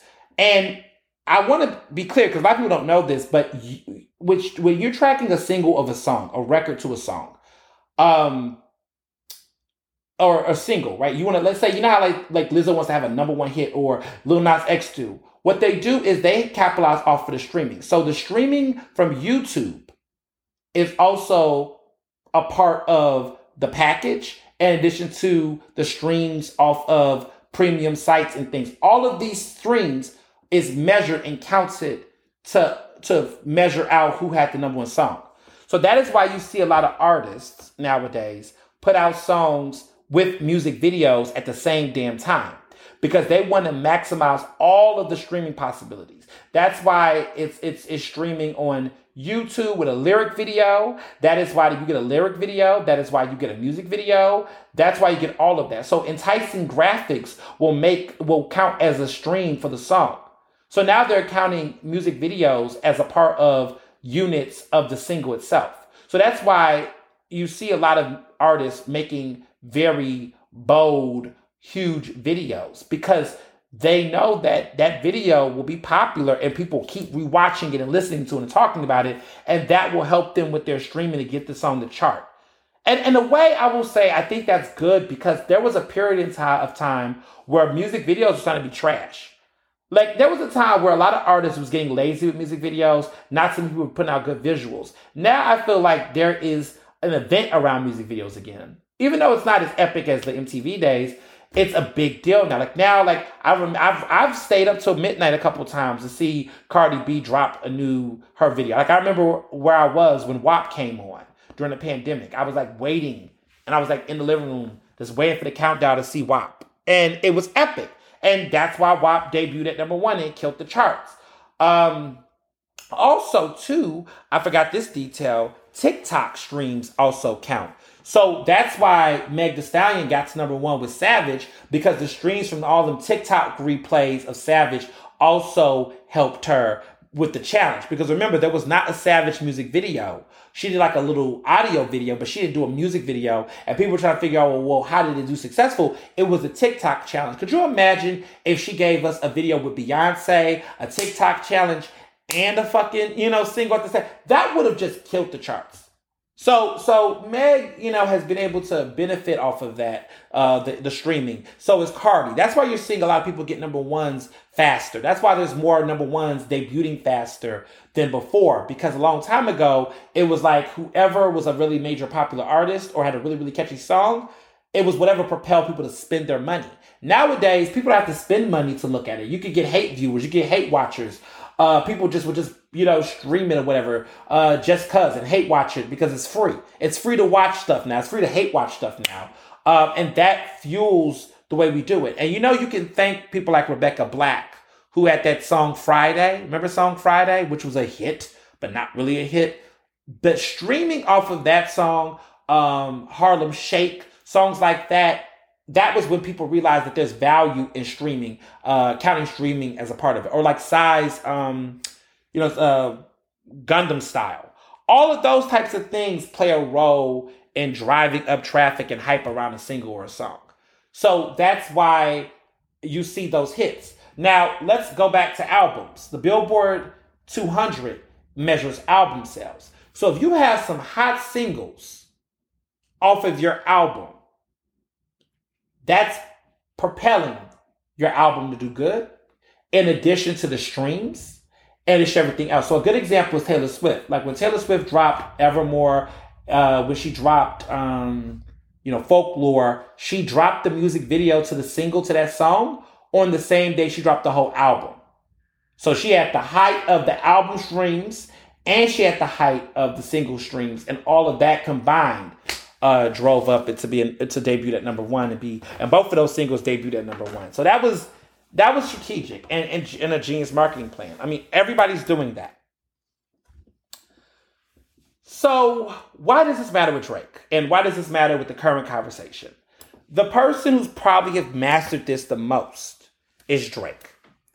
Drake was on this, and he's he he's mastered it in a lot of his music and the stuff that he's done. Um, when you look at a lot of the stuff, the little singles he's done, the little dances he's been caught up in, and all that, he has mastered that, but also with albums in a way. So Scorpion, like I said, had the highest one day stream record um, on Spotify. People are trying to see if most likely Drake will break that record again because Donda, Kanye's album, did the same thing, and that album came out um, earlier this week. So Kanye's Donda is prepared to be uh, number one next week, but Drake will be the following week. So they didn't actually beef against each other. To be clear, Donda had 27 songs. Okay. Scorpion had 25 songs.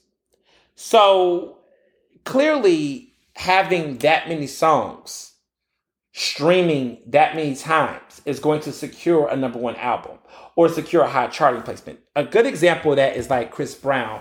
Chris Brown had a his like his last album, which I don't even know what is his. I don't know. It could have been his other album. I don't even listen to his music anymore. I mean, clearly it's been a while. But like his album had 40 fucking singles on it or something like 40 something songs.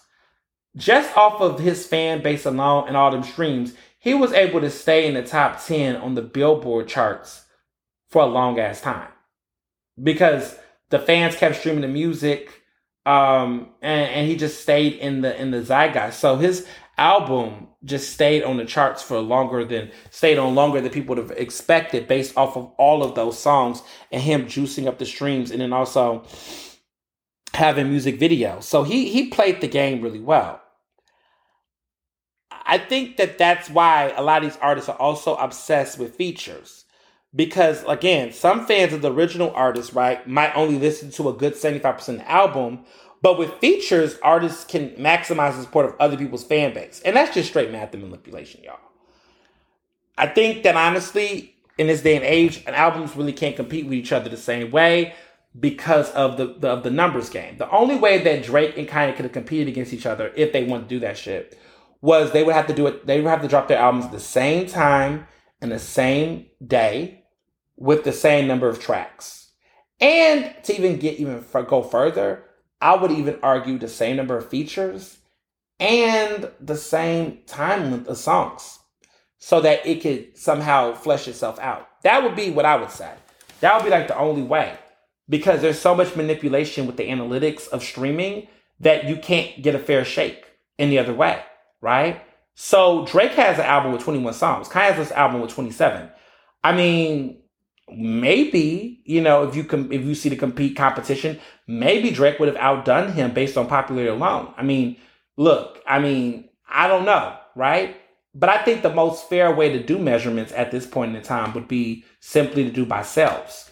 So if we measured how many people buy, but at the at the same time, that's even harder in some cases because certain fan bases of artists are more traditional versus others are not. So you just don't, you know, there's really no way to compete uh, because streaming and technology has ruined it. But the older days, that was it was it was a lot more simpler than how complicated music is now. So I say all to say that Drake will have another one album, not because it's a great album, critically acclaimed, but because of how technology works and curiosity and users and shipping and free or not free or whatever, it's just bound to happen now. That's why it's so easy to predict the success of albums now. Um, you can even predict how many they're going to sell based on uh, there's there's analytics on habits, shopping habits, stream habits, and patterns, and seasons, and year times, and there's so many ways to, to predict like how many based on just the yield.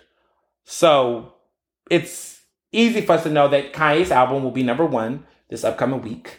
Um, and what's going to be the big question is will Drake break his own record? Like, will Drake have the all time one day? I would say he most likely will. But a fun fact that kind of lets you know that quality sometimes overrides quantity. Taylor Swift album Folklore was the third highest um, one day debut for an album was Folklore. And it had 16 songs compared to Drake's 25 and Kanye's 27. Like roughly less than like 10 songs compared to these other guys and she got him in third place, which shows that her album probably averages more streams per per single than their songs. So, you know, you can play a game by having more is less or less is more. Just take that for what it's worth. So,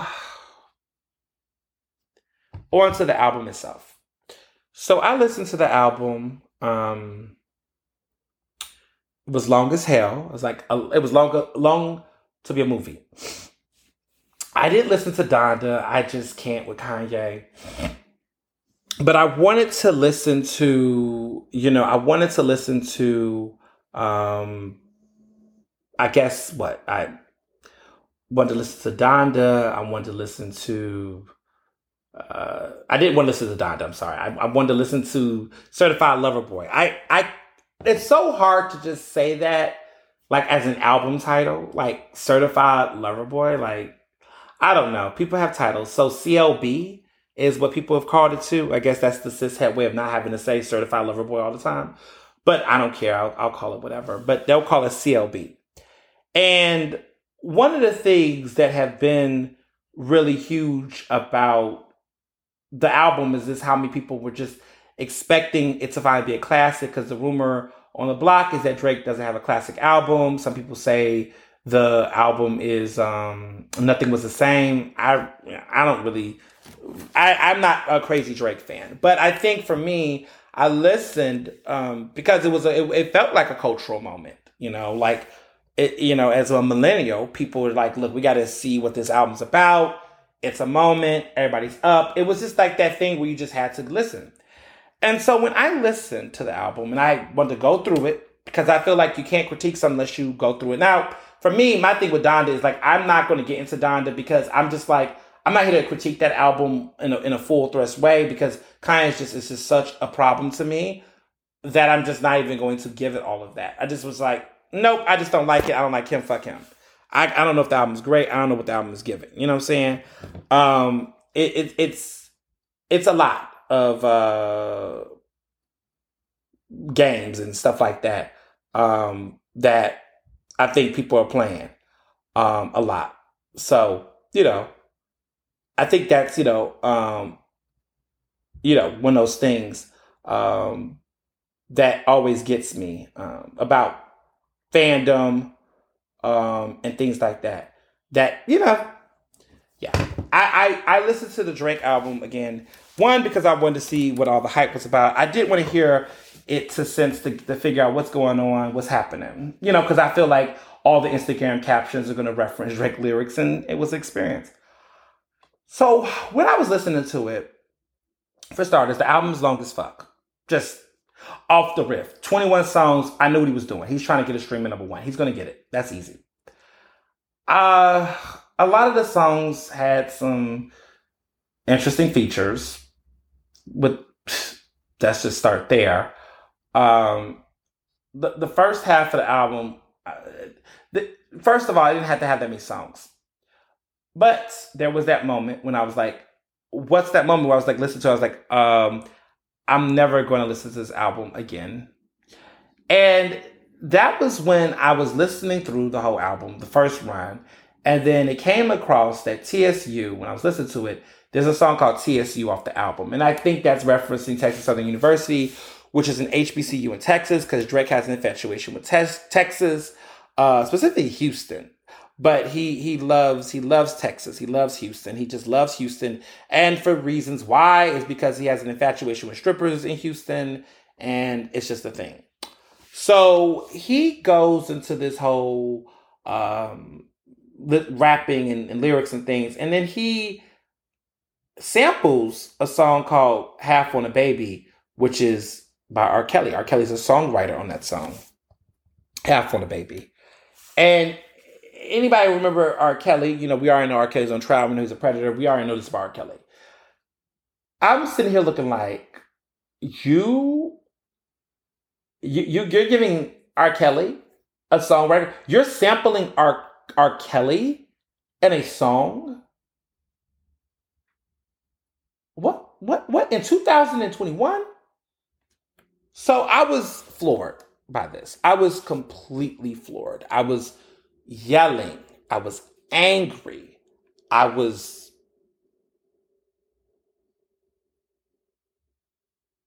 emotions was flaring. Emotions was flaring. I was so upset. And um yeah, I was hurt. I was I was so hurt. Um one because I was just like I mean you know, people are problematic, but you're just like, wait, wait, wait, wait, wait. What? And here's the thing, I I was never like into Drake like in all the ways. I knew some things about him, whatever, you know, but it was just like this is wild. And for me it was like where is this coming from? And then uh, on Twitter, other people was talking about it. And then you're like, they're like, hey, Drake has a past of like trying to talk to underage girls of being creep or being groomy and being weird. And I'm like, wait, whoa, whoa, whoa, whoa, whoa, whoa, whoa, what?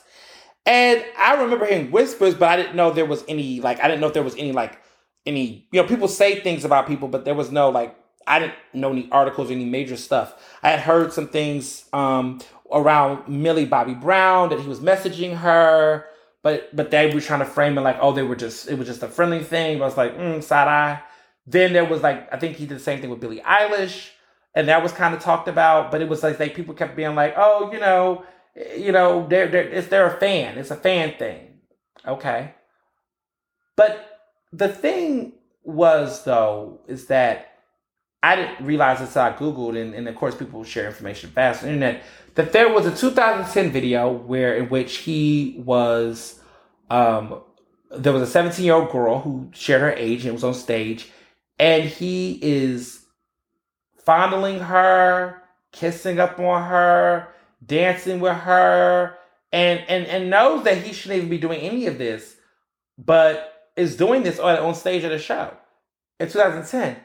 And I'm sitting here looking like, what?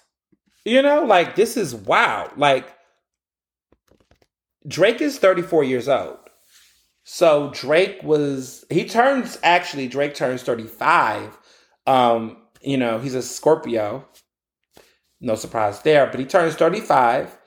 And this must have happened when he was like 24, 25 years old. And he's doing this as a 17 year old girl.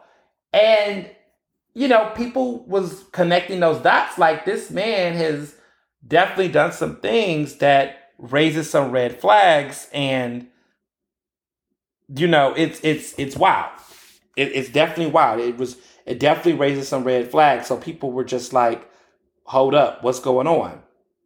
So when I saw that with, with my own eyes and I saw that situation, um, it was it was it was a lot. And so seeing him do this thing with R. Kelly, you know what I'm saying? Seeing him, you know, have this situation where R. Kelly feature him on his song, um, that really got me. You know, that really took me for a loop especially given the fact that he's a big fan of Aaliyah. Uh, Drake is. Drake has the tattoo of Aaliyah. He also, at one point in time, was entertaining his thought of being on some unreleased songs or something like that. Like he had a real big Aaliyah fetish for a period of time at the earlier years of his career, and it was even people that was like, "Yo, you're doing too much," um, and it was wild. It was it was wild to see that. And you know, at that time, I was like, okay, he's a big fan. He likes, you know, he likes her, you know, whatever.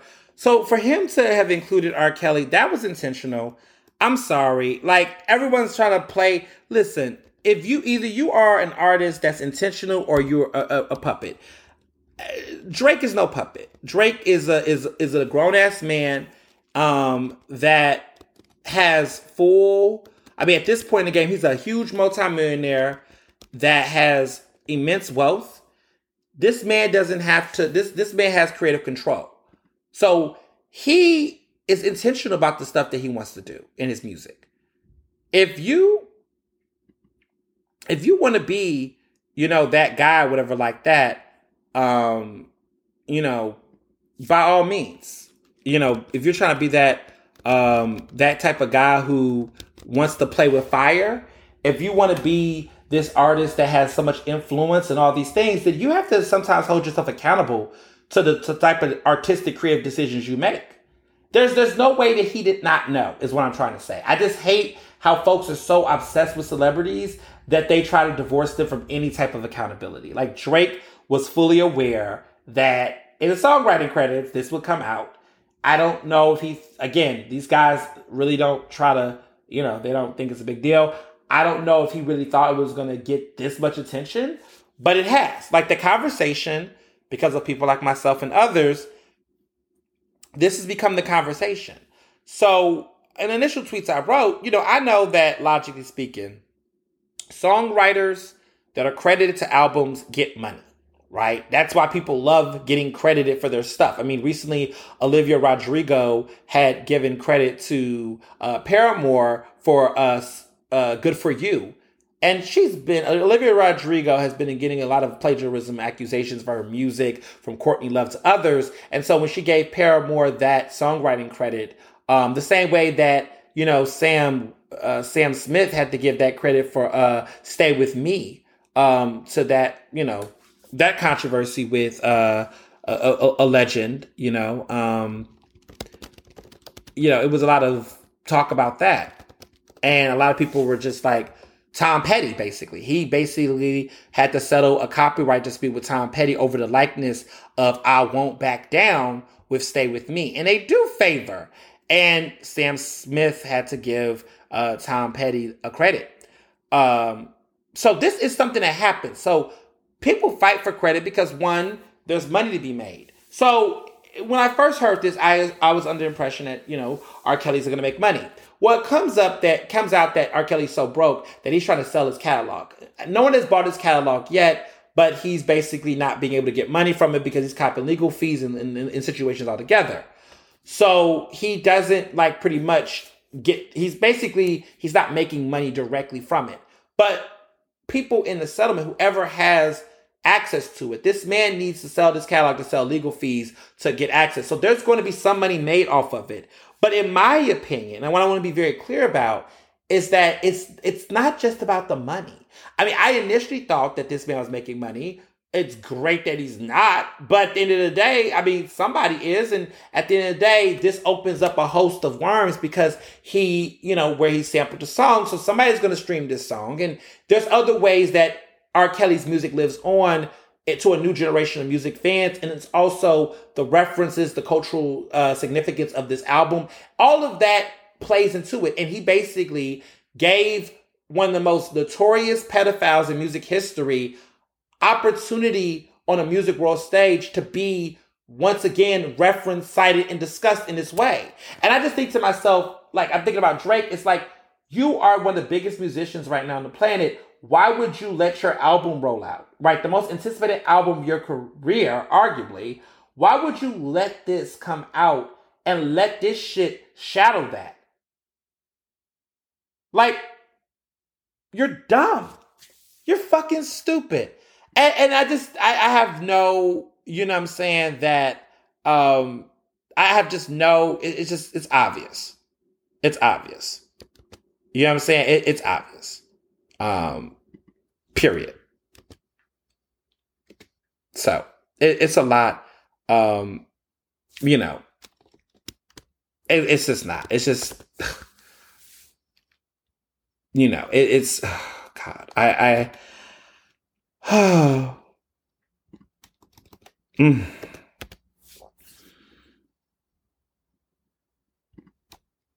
Mm. just.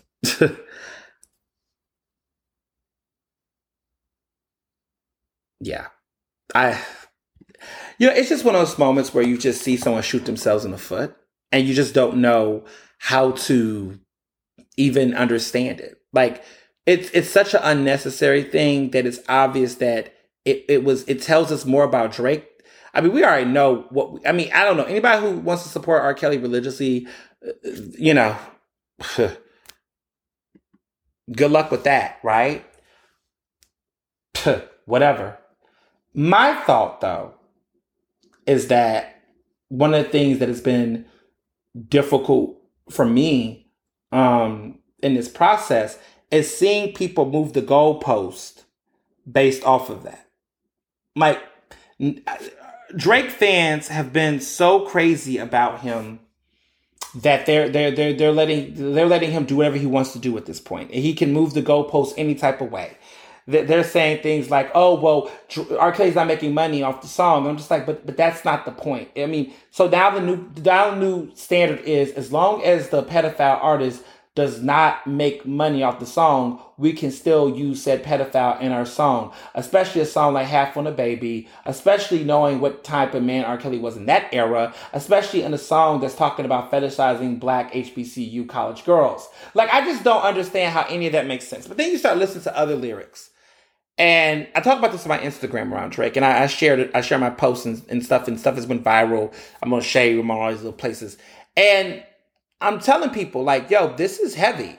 Like, like this is nothing. This is open a new conversation that I think again Drake was not expecting. And like, yeah, there's gonna be diehard fans that's gonna listen, and the controversy is gonna help him with streaming, but it's also going to tarnish, I think, uh, his reputation. Like now, this will be something that's going to be a bookmark in the rollout of this album. Like now, this is a conversation that's going to be a part of this album. Like it's it's indented in history. Like we will not forget what happened with Certified Lover Boy's rollout or that song, right? Like now people are gonna be like, you know, whatever. And hey, that's that's music. That's journalism. That's history. Those are facts. Like that's that's what the art do. And you know, this is not my first time in the rodeo. Like I've gone down this route with you know Justin Timberlake, who was also credited on that song. Life is so weird, but it is what it is in this industry. And you know, as far as Drake go, man, look, look if I was Drake I would take that song off. He's not going to do it probably. And I think he needs to offer some explanation for why the fuck he thought this was a good idea. But he probably won't. But I think it's worth something to be said for it. Something. Something. That's just my opinion. So I will tell you um, that I won't be streaming Certified Lover Boy anymore. Um, I'm draked out. I, I I mean, that's my thoughts about that album. I'm not streaming it anymore. I'm good. Um, just hearing all these new stuff that this new information resurface about him. People are starting to connect dots. I mean, he had Nicki on the fucking album, even though she wasn't rapping on the album. It's just a lot of red flags. And I just feel like hip hop is just so bad. Like just the women, shout out to the women who are trying to do their thing in hip hop. Like shout out to the women in hip hop, man. Like I, I just and, and queer artists like Lil Nas X that's just pushing through in spite of it. Like it just, you know, I don't know. I got, I said on Twitter, like, you know, I watched, you know, on the record that documentary about Russell Simmons and I, um, you know, watched Surviving R. Kelly. And what it did for me as a millennial journalist covering sometimes entertainment stuff is like not to be silent, you know, not to be silent on this, on this issue, to, to use my platform to, to unpack some of these issues and talk about them and to call it out as a man. And I think, you know, I thought that, that, that this would help spark a generation of, of young black men like myself to speak out against rape culture in the entertainment industry and to use our platforms. And the sad thing is that it's a lot of people that is just deflecting. I, either they're not talking about the conversation at hand, or they're spending so much time saying to people, like trying to fact check people about how R. Kelly isn't directly getting the money. And I'm just like, but that's not the point. Like, it's not the point. It doesn't matter. Why did Drake do it? Like, why would you? Who cares if the man gets money? Now, I just, I just hate how people insert capitalism as a defense, or either on the pro. Like, it's just stop. Like, so are you, what are you trying to, and my thing is to put that article up with no kind, like when people are sharing these articles and being passive aggressive in this type of way, I always wonder to myself, and so what is the point you're trying to make? Are you trying to say, well, oh, well, Drake is, you know, but a lot of these people, I'm just going to keep it 100. A lot of these quote unquote music writers and folks and some of these people that's involved, a lot of these people, the higher they get up, the more bought they become. It's all about celebrity access. They're brown nosing entertainers.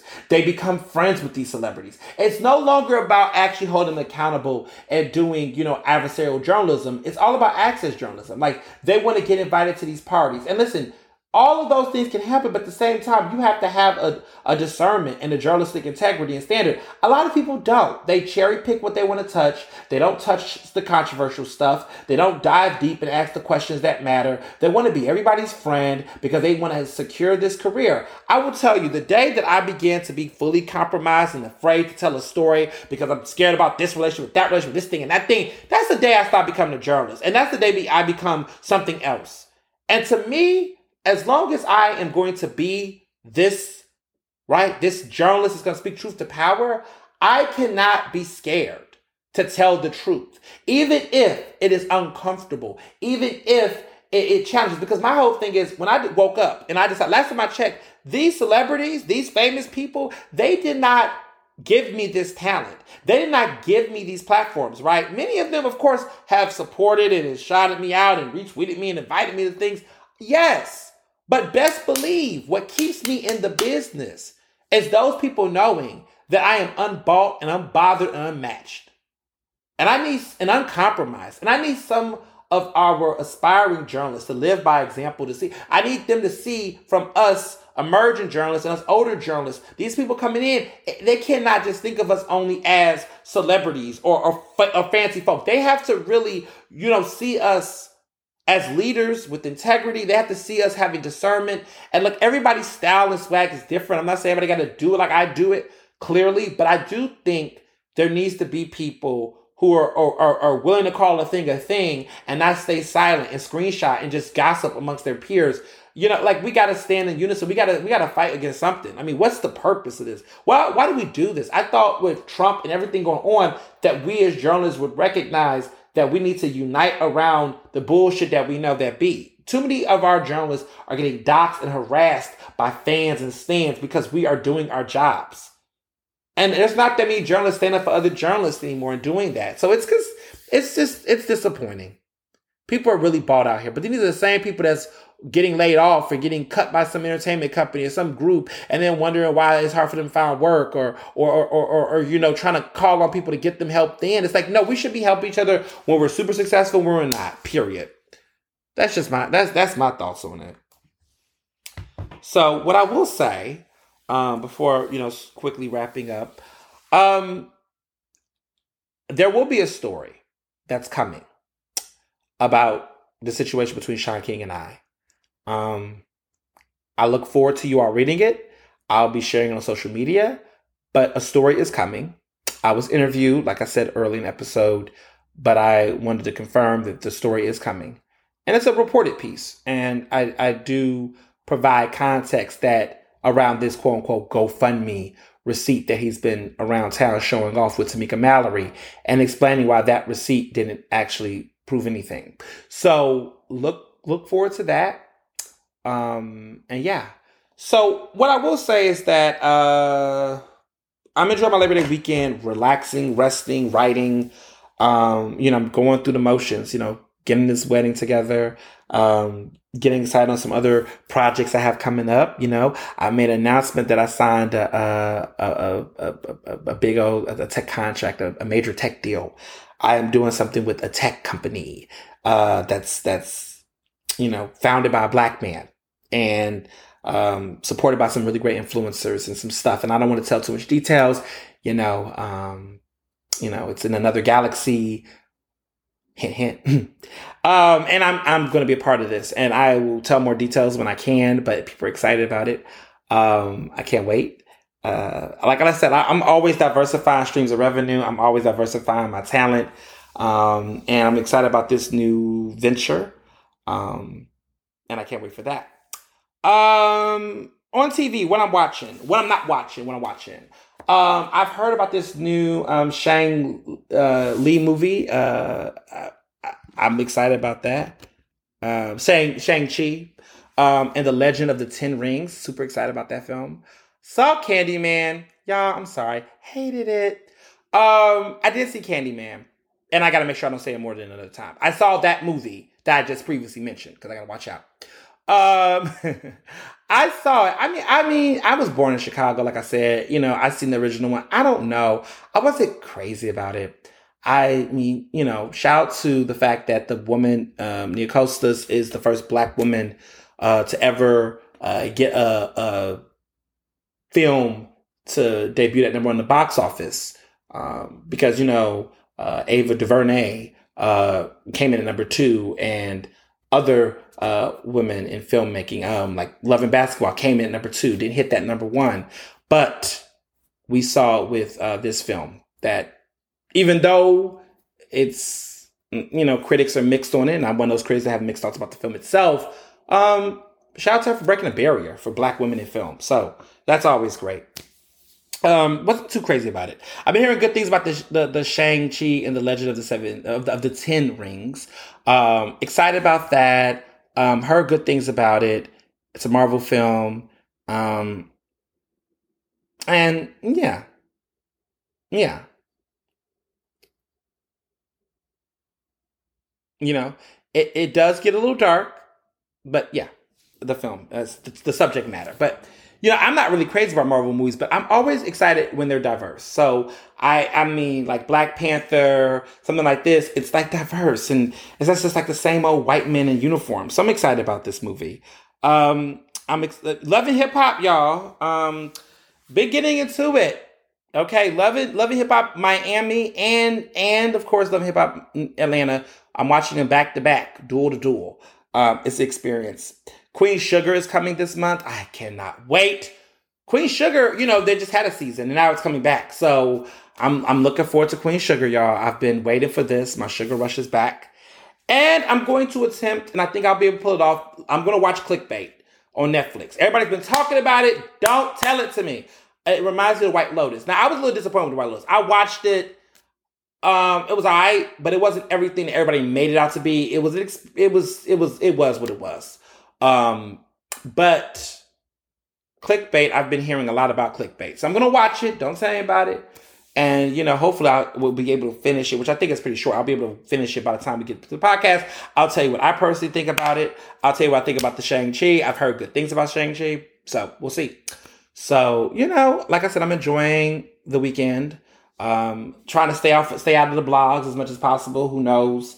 Um, and you know, I encourage y'all to enjoy yourselves. Take some time to just enjoy the weather while we think about climate change. Take a break. It's been a crazy opening for September. This has been a wild opening for September. Like I just feel like woo, September came. It's like fall came and slapped me in the face. Like summer is over.